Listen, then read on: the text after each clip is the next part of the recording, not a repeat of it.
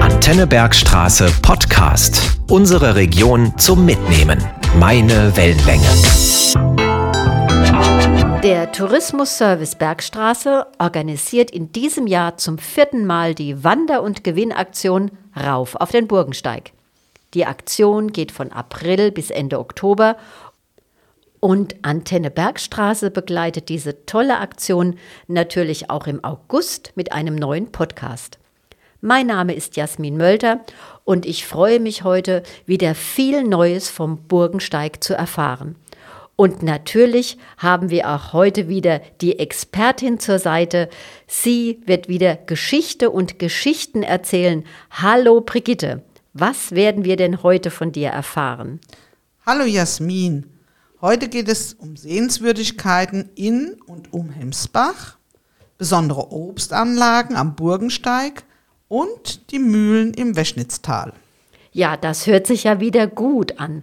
Dann lass uns doch mit Hemsbach beginnen. Hemsbach wird im Jahr 795 nach Christus erstmals schriftlich erwähnt, und zwar im sogenannten Lorscher Kodex. Du erinnerst dich an das Urkundenbuch des mächtigen Klosters? Ja, ich erinnere mich und weiß, dass viele Städte in Europa den Lorscher Kodex nutzen, um ihr Alter zu belegen. Ja, richtig.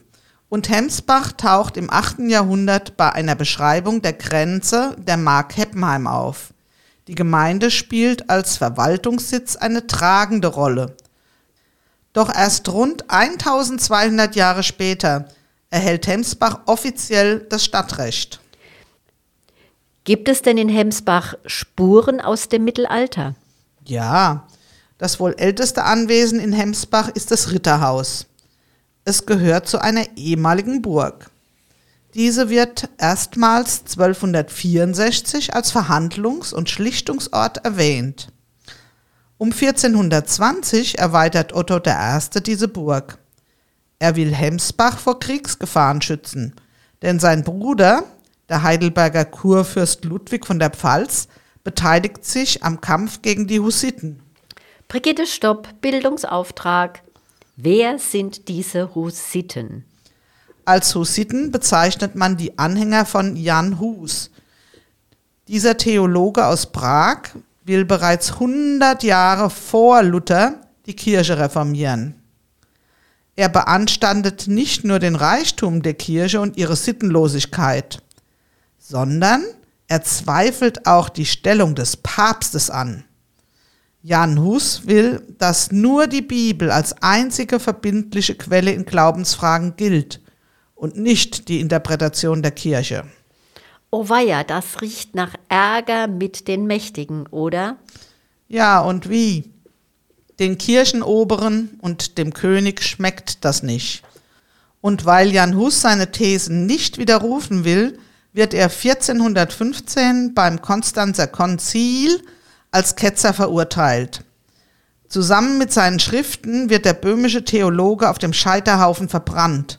Und das, obwohl ihm der deutsch-römische König Sigismund die sichere An- und Abreise nach Prag versprochen hatte. Und äh, bevor du fragst, was Konzil ist, das ist eine kirchliche Versammlung, die Beschlüsse fasst. Und das Konzil in Konstanz war mit über 70.000 Teilnehmern das größte im Mittelalter. Danke für die Erklärung. Ähm, wie haben denn die Menschen auf die Verbrennung von Hus und auf den Wortbruch des Königs reagiert? Der böhmische Adel ist sehr erzürnt und schließt sich zu einem Bündnis zusammen. Und auch beim einfachen Volk löst die Verbrennung Proteste aus. Das ist der Anfang der böhmischen Freiheitsbewegung. Dabei stürmen Hussiten im Jahr 1419 das Rathaus in Prag und werfen einige Ratsherren aus dem Fenster. Und du kennst das sicher aus dem Geschichtsunterricht als Prager Fenstersturz.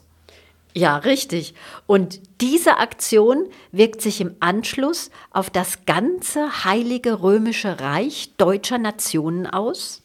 Ja, denn im gleichen Jahr will König Sigismund von seinem verstorbenen Bruder Wenzel den böhmischen Thron übernehmen. Das ist natürlich Öl im Feuer. Und es kommt zu Aufständen und zur Gründung der Hussitenkirche. Diese Abspaltung von der katholischen Kirche veranlasst den Papst wiederum, ab 1420 zum Kampf gegen die Hussiten aufzurufen. Um diese Kreuzzüge zu finanzieren, beschließt der Reichstag in Frankfurt, einen Hussitenpfennig zu erheben. Diese Hussitenkriege dauern übrigens bis 1434. Ja, ganz schön kriegerische Zeiten. Und natürlich verständlich, dass die Herrscher an der Bergstraße ihren eigenen Besitz sichern. Richtig. Und dabei verstärkt Otto I. den Ort und die Burg mit zusätzlichen Gräben, Zugbrücken und Fallgitter. Danach ist das Dorf und das Innere der Burg von einem Wassergraben umgeben. Somit kommt man nur über die Torbrücke in die Wasserburg. Durch den äußeren Burghof zieht eine Straße, die am oberen Tor in die heutige Schlossgasse übergeht. Ist das die Stelle, wo heute das Rathaus steht? Ja. Ah ja. Und was sieht man heute noch von dieser Wasserburg? Von der ursprünglichen Anlage, die von der Bachgasse bis hinter die Schlossgasse am heutigen Rathaus reichte, steht nur noch das ehemalige Ritterhaus. Aber warum heißt die Gaststätte in diesem Gebäude nicht zum Ritter, sondern Zehntscheuer?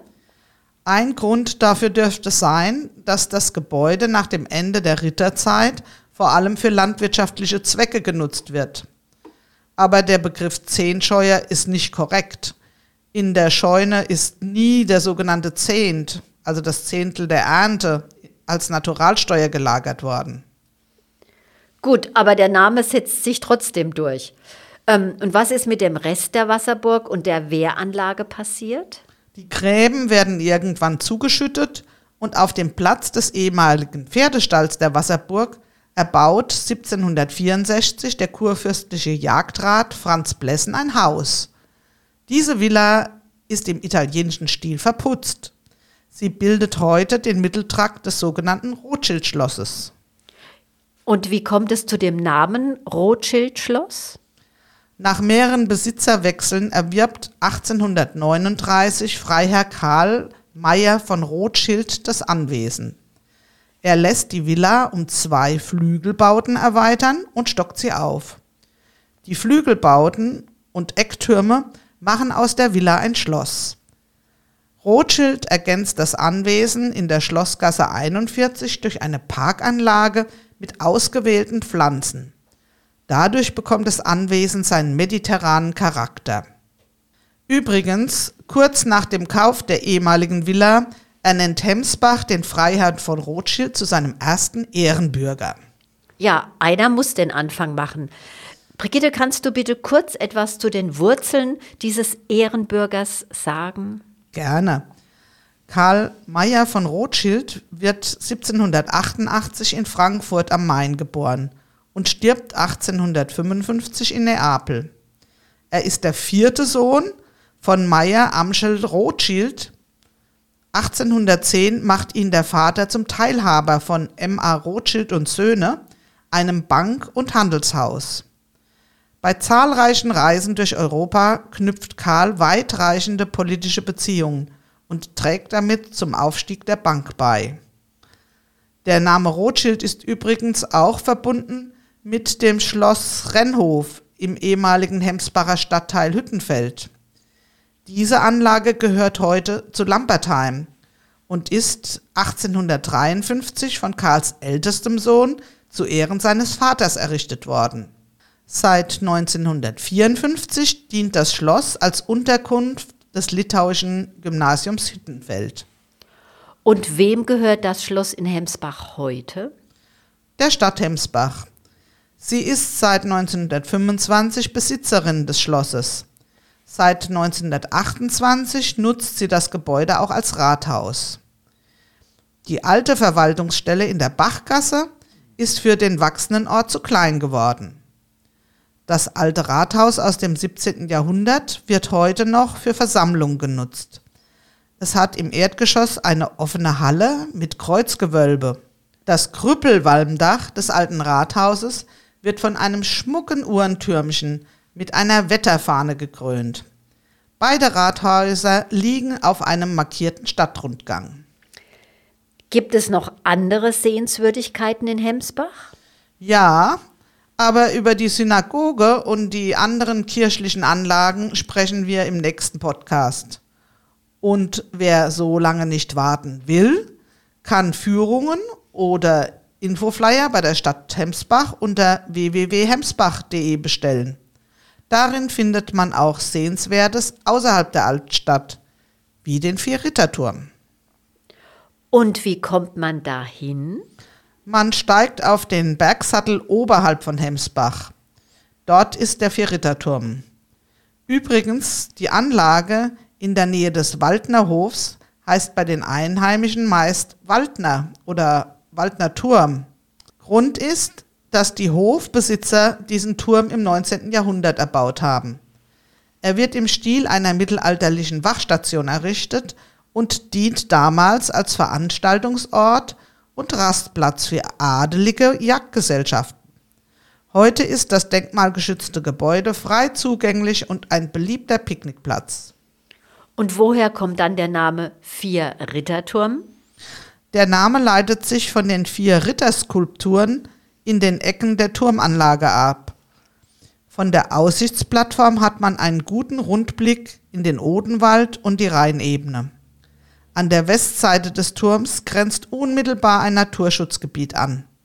Von dort kommt man über den Burgensteig nach Weinheim.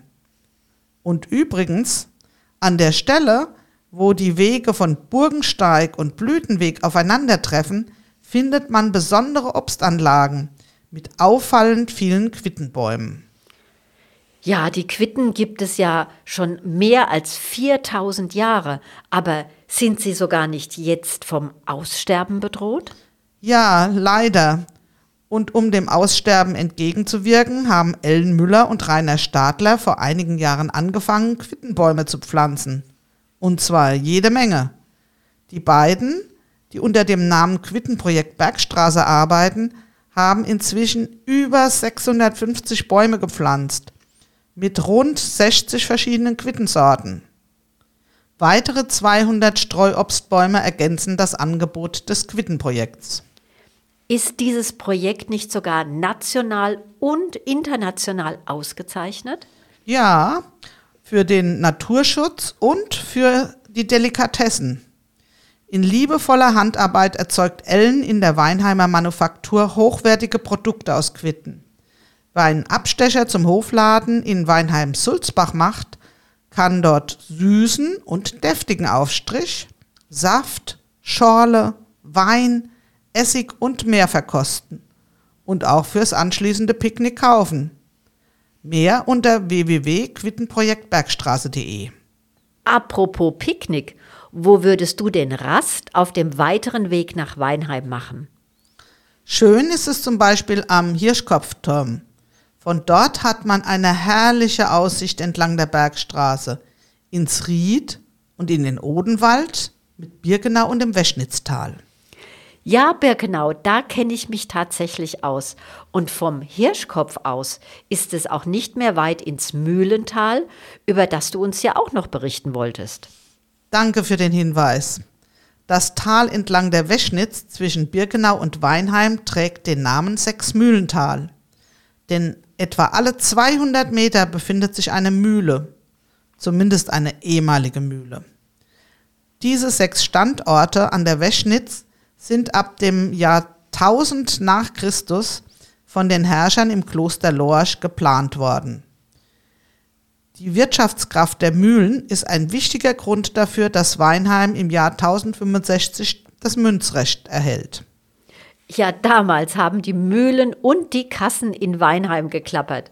Aber wie sieht es denn heute aus? Wo malen denn heute noch Mühlen am rauschenden Bach? Nirgendwo. In keiner der sechs Mühlen werden aktuell noch Korn oder andere Produkte gemahlen.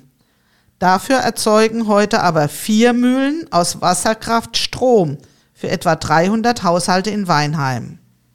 Das ist möglich, weil die denkmalgeschützten Mühlengebäude weitgehend erhalten geblieben sind. Manche dieser Mühlen kann man auch bei Führungen besichtigen. Dabei sieht man nicht nur die alten Kanäle, die durch die Gebäude laufen. Man überquert auch alte Stauwehre und Brücken. Außerdem bekommt man bei der Führung einen Einblick in das Leben und Arbeiten der Müller. Wo kann ich denn so eine Führung buchen?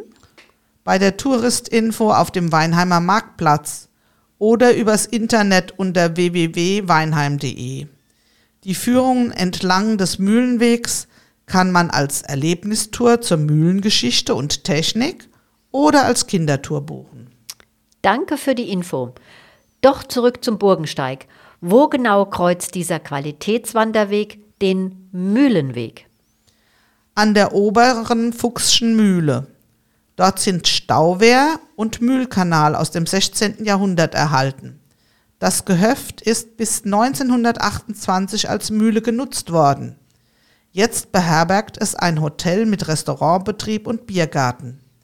Hier beginnt eine neue Etappe des Burgensteigs und der Weg Richtung Heidelberg biegt zur Wachenburg ab. Wer die Wanderung in Weinheim beenden will, folgt ab der Fuchschen Mühle dem Mühlenweg talwärts. So, liebe Brigitte, was haben denn jetzt das Rothschild-Schloss, der Vier-Ritterturm, Quittenprojekt und die Fuchsche Mühle mit rauf auf den Burgensteig zu tun? Natürlich viel. Zum einen sind sie alle Stempelstationen für die Wander- und Gewinnaktion rauf auf den Burgensteig. Zum anderen erreichst du alle vier Ziele mit einer Wanderung, und zwar auf der fünften Etappe des Burgensteigs. Und wie verläuft diese fünfte Etappe?